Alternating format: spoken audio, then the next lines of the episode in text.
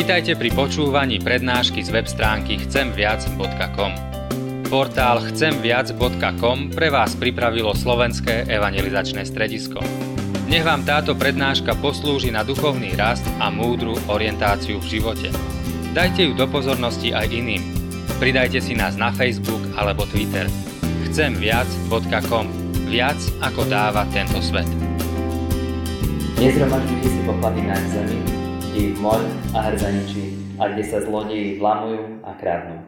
Ale zhromažďujte si poklady v nebi, kde ich ani moľ, ani hrdzanie ničí, a kde sa zlodeji nevlamujú a nekradnú. Lebo kde je tvoj poklad, tam bude aj tvoje srdce. Sviecou tela je oko, preto ak je tvoje oko čisté, celé tvoje telo bude plné svetla. Ale ak je tvoje oko skazené, celé tvoje telo bude plné tmy. Ak už aj svetlo, ktoré je v tebe, je tmou, akáže je potom sama tma. Nikto nemôže slúžiť dvom pánom, lebo buď jedného bude nenávidieť a druhého milovať, alebo jedného sa bude pridržať a druhým pohrdne. Nemôžete slúžiť Bohu aj mamone. Amen. Bratia a sestry, z tohto textu mi vychádzajú také tri veci o majetku a peniazoch. V prvom rade majetok je vrtkavý, majetok zaslepuje a majetok zotročuje. Takže majetok je vrtkami. Predpokladám, že mnohí z vás už ste boli v Betliari.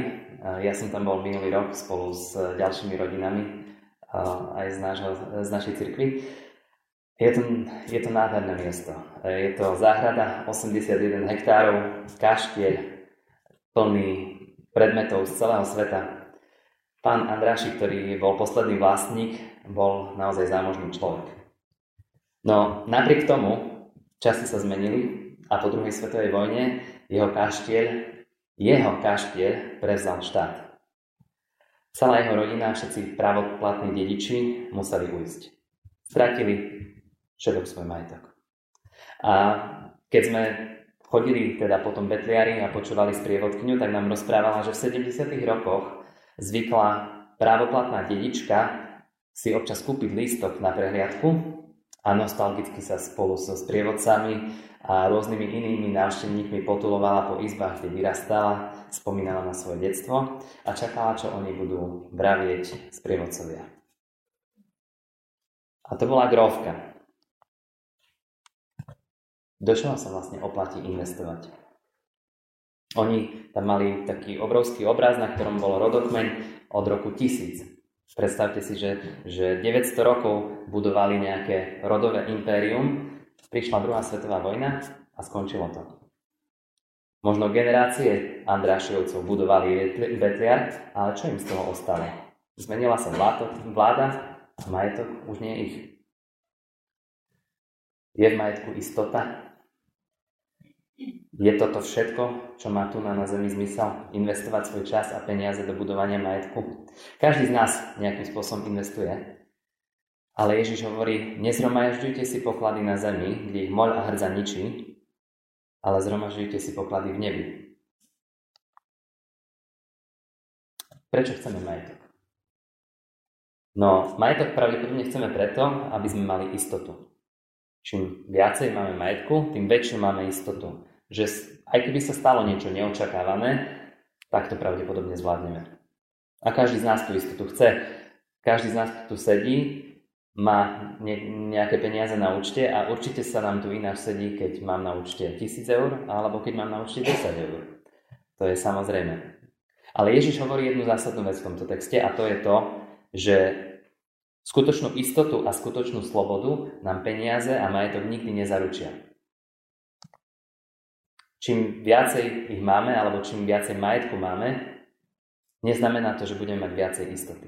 To je prvá vec. Majetok je vrtkavý a môže sa zo dňa na deň stratiť. Druhá vec, majetok zaslepuje.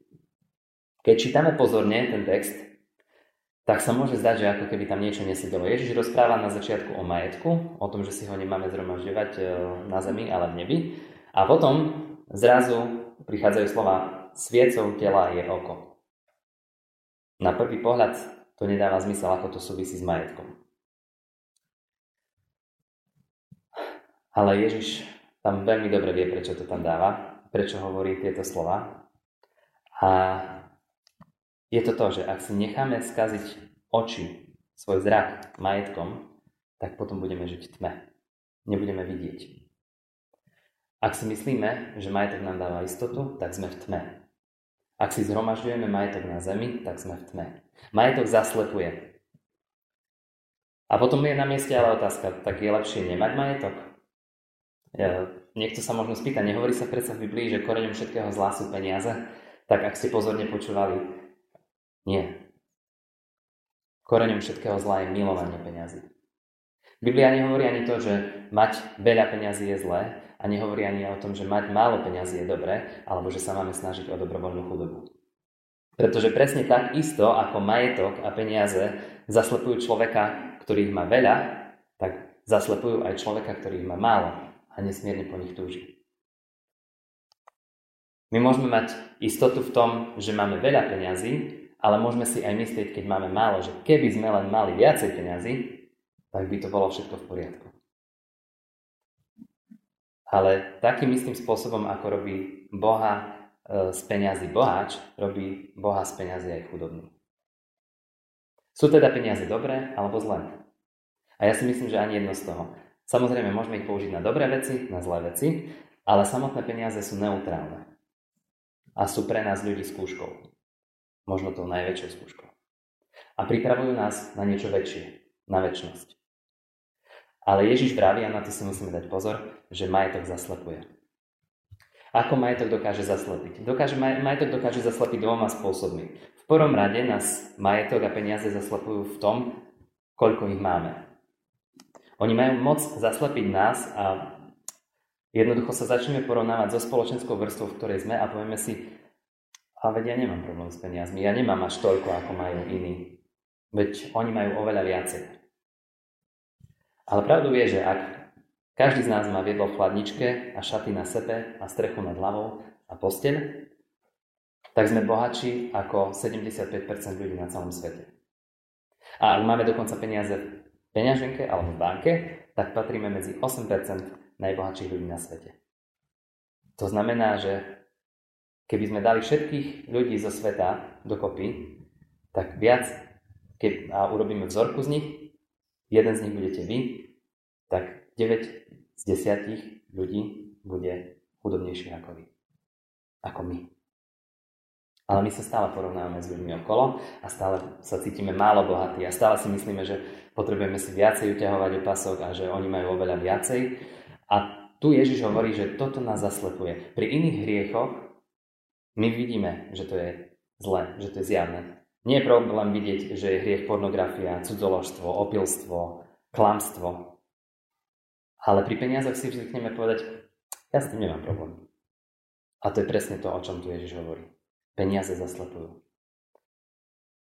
A dokonca materializmus alebo peniaze môžu spôsobiť to, že si mladí ľudia vyberajú zlú prácu. Že sa nerozhodujú na základe toho, čo študovať na základe toho, čo ich baví, alebo v čom sú dobrí, alebo do čo ich Pán Boh povoláva, ale jednoducho idú tam, kde sa dajú zaradiť peniaze. Keď človek pácha cudzoložstvo, alebo keď má problém s alkoholizmom, tak vie, že to práve robí. Ale Ježiš Lukášovi hovorí, dajte si pozor, nedajte sa oklamať akoukoľvek chamtivosťou. Lebo keď si chamtivý, nikdy o tom nevieš, nepoznáš to, nevšimneš si si zaslepený. Takže to je prvá vec. Peniaze nás zaslepujú v tom, koľko ich máme. Druhá vec, peniaze nás zaslepujú v tom, kým sme. Určite ste už stretli takých ľudí, ktorí sú úspešní. A ja tiež. Podnikateľ, ktorý, si, ktorý zarobil strašne veľa peňazí a zrazu si ten človek začne myslieť, no tak keď ja som úspešný v tejto oblasti, tak ja som šikovný aj v ostatných iných oblastiach. A taký človek je strašne pyšný a namyslený a, myslí, a príde za lekárom a začne mu hovoriť, čo on má robiť a ako ho má liečiť a príde za automechanikom a mu povie, ako má opraviť auto a kde je problém. Jednoducho peniaze dávajú ľuďom šialenú sebaistotu. Neuveriteľnú. Ak sme úspešní v nejakej jednej oblasti, tak si začneme zrazu myslieť, že to platí o každej ďalšej oblasti. A stávame sa pyšní a prestávame sa učiť a nevidíme, kým v skutočnosti sme. keby sme sa nenarodili v tejto dobe. Ale, dajme tomu, v 15. storočí a boli by sme synmi alebo dcerami nejakého rolníka, tak pravdepodobne nikto z nás by nemal ani desatinu z toho, čo máme dnes. Keby sme sa narodili s nejakým zdravotným postihnutím, alebo keby sme proste sa narodili v inej časti sveta, pravdepodobne by sme nemali nič z toho, čo máme dnes. Áno, to, čo máme, zaslúžili sme si to svojou prácou, ľudia hovoria. Ale to je len časť toho. Druhá obrovská časť toho je, že sme si to nezaslúžili. Že sme to dostali ako dar od Pána Boha. Že všetko, čo máme, máme vďaka Bohu a od Neho. Ale my na to zabudáme a peniaze nás práve v tomto zaslepujú. A Ježiš pokračuje. Nielen, že majetok je vrtkavý a že zaslepuje, ale tretia vec, majetok zotročuje. Ježiš hovorí, nikto nemôže slúžiť dvom pánom, lebo buď to jedného bude nenávidieť a druhého milovať, alebo jedného sa bude pridržať a druhým pohorne. Nemôžete slúžiť Bohu a mamone. Možno aj teraz si v otroctve ani o tom nevieš. Lebo peniaze nás zaslepujú. Čo keby sme na chvíľku, len na chvíľku predpokladali, že Ježiš má naozaj pravdu. Možno v iných veciach sme to ešte neurobili, ale poďme to skúsiť v tejto veci. Skúsme predpokladať, že to je pravda aj o nás, to, čo Ježiš hovorí, že peniaze a majetok nás zaslepuje. Aj keď sa nám to nezdá, že sme zotročení majetkom. Skúsme aspoň na chvíľu si to, to myslieť, že Ježiš má pravdu. Existuje z toho východisko? Existuje spôsob, ako sa nenechať zotročiť majetkom? Ja to nehovorím rád, ale Slovensko je plné otrokov, ktorí sú buď bohatí a strachujú sa o svoj majetok, alebo sú chudobní, žijú na dlh a majú na krku exekútora. Pretože túžba mať je taká silná. Pretože tomu nedokážeme odolať. Oni idú na dovolenku, aj my ideme. Oni stavajú dom, my postavíme väčšie. Oni majú nové auto, my kúpime novšie. Ale buď sa to stane tak, že musím strašne veľa zarobiť a mám istotu v peniazoch, alebo sa to stane tak, že som dlžník. A stávam sa otrokom toho, komu dlžujem peniaze. No a kým bohatý človek sa strachuje o majetok a zotročuje ho strach, že o ten majetok príde, chudobný človek sa zotročuje tak, že ho sa zadlží. Takže peniaze nás dostávajú do otroctva. Dobre, je nejaké východisko z tohto celého? Áno, je.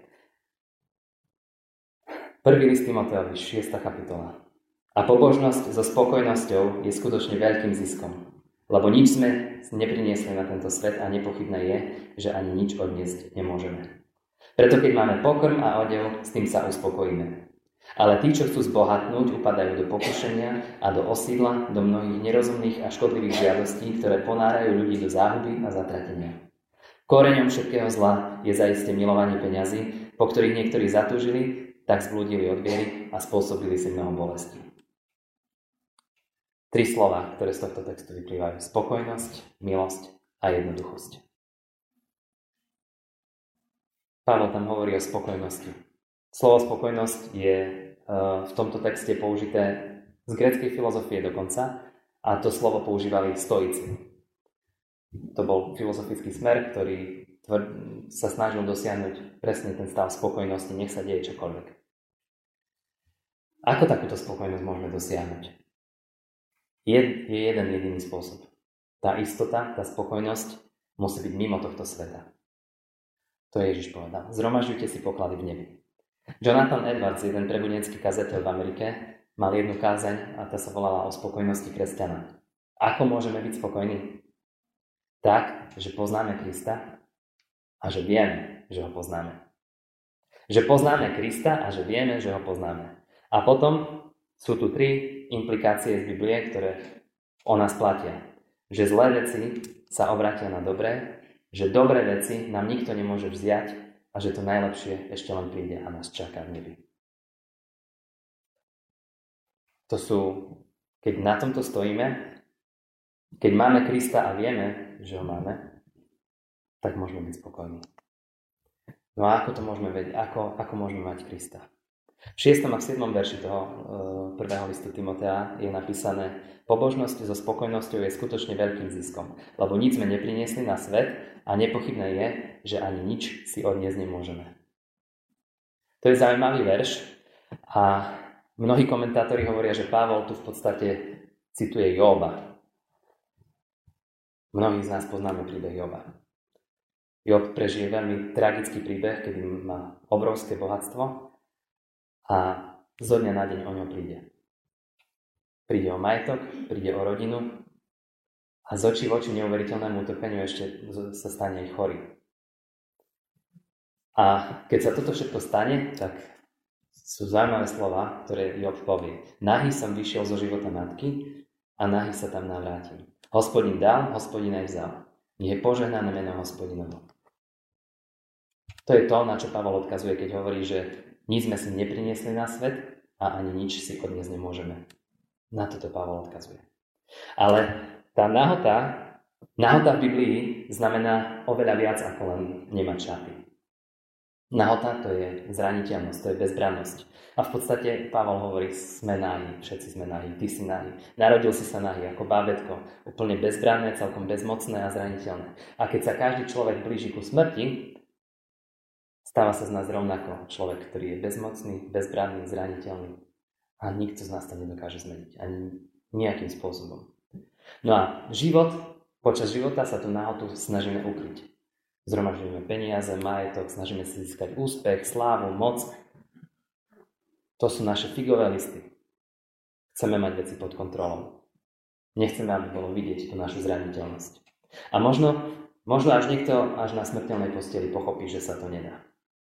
Lebo môžeme byť faraónom alebo grovkou z Betliaru, majetok ostáva tu na zemi. Sme náhli. A nemáme žiadnu ochranu. Pokiaľ, ak sa pamätáte na ten Jobov príbeh, Job sa stiažuje Pánu Bohu v modlitbe. Hovorí, som nevinný trpiteľ. Ja som neurobil nič zlé. No keď sa na to pozráme, na celú tú, na Bibliu a na ten Jobov príbeh z pohľadu Novej zmluvy, tak vieme, že je tu iba jeden nevinný trpiteľ jeden skutočný Job. A tým jediným skutočným trpiteľom a Jobom je Ježiš Kristus. To je jediný človek, ktorý si naozaj nezaslúžil žiadne trápenie a stal sa nahý na kríži. Stal sa zraniteľný, stratil všetok svoj vnútorný pokoj a v Gecemáckej záhrade a na kríži potom kričal, Bože môj, prečo si ma opustil? Prečo Ježiš prežíval takú tú nahotu? Prečo musel zažiť tú bezbrannosť? aby sme my ostatní mohli byť oblečení. Aby sme my mohli byť v bezpečí. Aby si ty mohol mať pokoj, ten odev, tú Kristovú spravodlivosť. To všetko nám on dá. To prijatie, ospravedlnenie. A to je to skutočné a práve bohatstvo, ktoré nikto a nič nemôže vziať. To je to, čo nás prikrýva, odieva. A keď vidíme, ako Ježiš toto urobil na kríži, čo nám to o ňom, o ňom hovorí? Ježiš stratil Otcov trón, vzdal sa slávy, vzdal sa moci, vzdal sa bohatstva a stal sa zraniteľným. A to všetko urobil kvôli nám. To znamená, že si nás tak cení. Že si nás cení viac ako tamto. Že sme jeho pokladom. A keď my vidíme, čo Ježiš urobil pre nás, ako on si z nás urobil svoj poklad, tak potom sa aj on môže stať našim pokladom. A toto je milosť. A týmto musíme naplniť svoje vnútro. A keď ho naplníme, keď tomu budeme rozumieť, tak budeme spokojnosť, spokojní, spokojnejší. Čím viac tomu budeme rozumieť, tým spokojnejšie budeme. Čiže spokojnosť, milosť, posledná vec, aby sme neprepadli peniazom, jednoduchosť. Keď pochopíme tú milosť a prestaneme sa báť, tak zrazu peniaze už nebudú niečím, čo nás ovláda, nejakým nebezpečenstvom pre nás, ale stanú sa našim nástrojom, nebudú našou záchranou, ale budú spôsobom, ako môžeme slúžiť im. Preto keď máme pokrm a odev, s tým sa uspokojíme. Možno by niekto povedal, tak Pavel tu hovorí, že máme byť, žiť v dobrovoľnej chudobe. Ale prečo potom Pavel ďalej hovorí, že máme byť bohatí na dobré skutky? V skutočnosti tu Pavel hovorí, nezáleží na tom, v akej spoločenskej vrstve sa nachádzaš. Ty len nedovol, aby sa z niektorých vecí stali z tých prepichových vecí stali nevyhnutnosti. Buďte spokojní stále s jednoduchším životom. Pretože ľudia okolo nás hovoria veciam, o ktorých my vieme, že to je luxus, že je to nevyhnutnosť. Ale kresťania sú povolaní žiť všade. Kresťania sú povolaní žiť aj ako bohatí, aj ako chudobní v každej spoločenskej vrstve a majú zasahovať ľudí okolo seba. Ale v každej tej spoločenskej vrstve máme byť na spode tej spoločenskej vrstvy, aby stále bolo dostatok peňazí na, v našich peňaženkách, ktoré môžeme dávať tým, ktorými môžeme slúžiť. Lebo mnoho ľudí okolo nás sa pozerá na niektoré veci ako na nevyhnutnosť, na dovolenku pri mori každý rok, na nové auto každé 3 roky. Ale to neznamená, že to naozaj je nevyhnutnosť. A my ako kresťania to vieme. Že nám stačí ojazdené auto, že nám stačí dovolenka možno niekde inde, možno skromnejšia. A o to viacej môžeme dávať. V tom 18. verši Pavol píše, ak zarábaš peniaze, uisti sa, že sa s nimi aj delíš. A to je posledná myšlienka, s ktorou chcem, aby sme odišli. Čím viacej máme peňazí, tým väčší by mal byť rozdiel medzi tým, ako by sme mohli žiť a ako naozaj žijeme. Ešte to zopakujem. Čím si starší, čím si úspešnejší, čím viac peňazí zarábaš, ak si kresťan a zmenilo ťa evanílium, tým väčší by mal byť rozdiel medzi tým, ako by si mohol žiť a ako žiješ. Krátke zhrnutie nakoniec. Majetok je vrtkavý, zaslepuje v tom, koľko ho máme a kým sme a zotročuje. A ako sa nedostať pod jeho moc? Spokojnosť, milosť a jednoduchosť. Amen.